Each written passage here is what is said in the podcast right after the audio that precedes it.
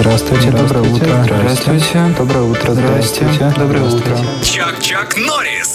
Слушайте нас по будням с 6 до 10 утра на «Спутник FM.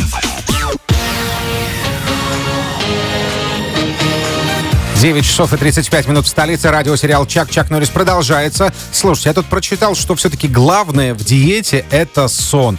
Вовремя не уснул, все, обожрался, считай. Ну, вообще спать полезно, да. Вот больше спишь, меньше ешь. Сегодня Международный день борьбы с анорексией или День без диеты его называют. И, конечно, мы уже обещали, мы пригласили в студию э, Ольгу Хафизову, это клинический психолог, но не пугайтесь сразу, специалист по пищевому поведению. Оля, доброе утро. Доброе утро! Ой, здорово.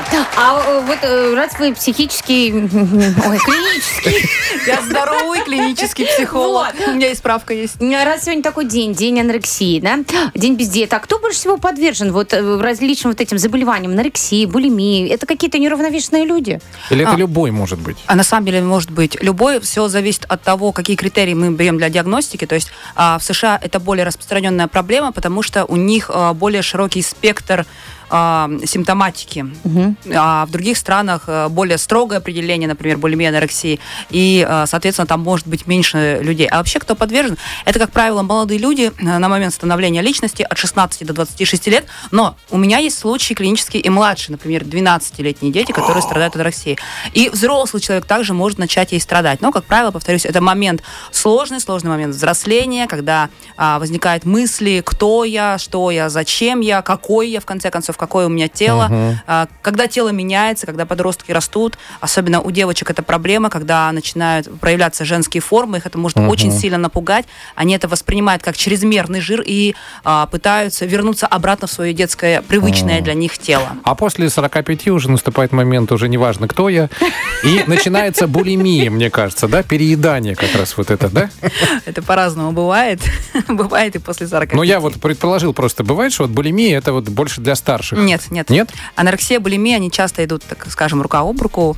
И одновременно мы, конечно, два диагноза булимия и анорексия не ставим. Есть очистительная Ну да. анорексия. А, но булимия тоже чаще развивается все-таки в молодом возрасте. Как все серьезно. конечно. Поговорим об этом, ребята, о диетах вообще. Вот Лена у нас все время на диету норовит сесть, понимаете?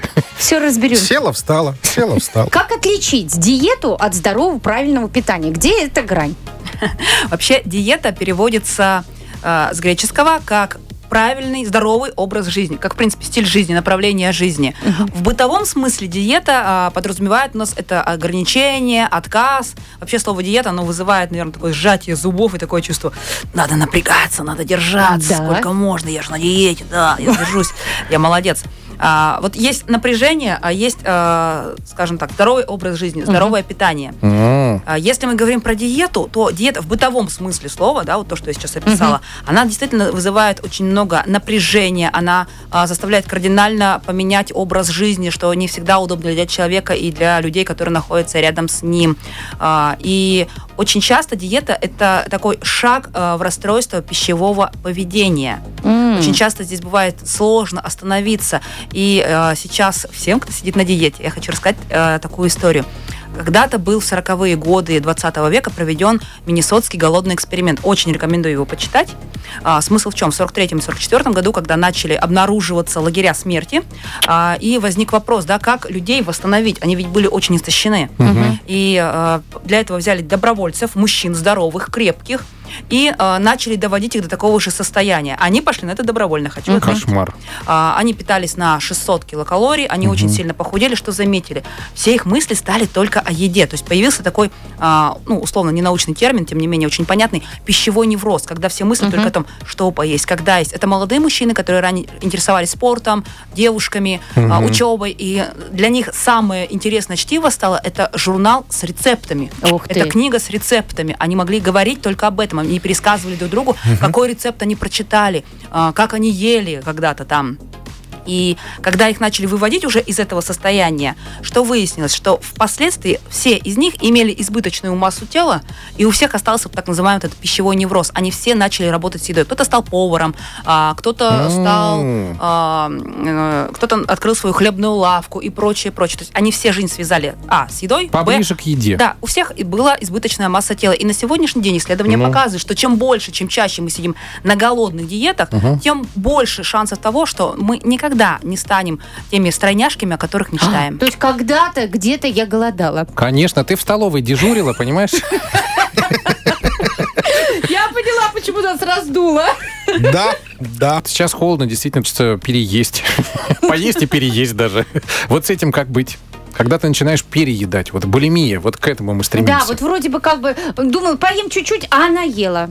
Так, э, давайте не путать переедание и булимию. Так. Все-таки, а, смотрите, булимия переводится как бычий голод. Когда человек съедает очень много, затем проводит какие-то очистительные процедуры. Там два пальца в рот, или диуретики, А. или А слабительные чё-то применяет. На, Перу-то по- посмотри историю, почитай, там же так и делать. Уже не могли есть два пальчика и опять едим. Да, в Древней э, Греции это описано, подобное поведение. А, на данный момент э, поведение не считается, не является нормой все-таки.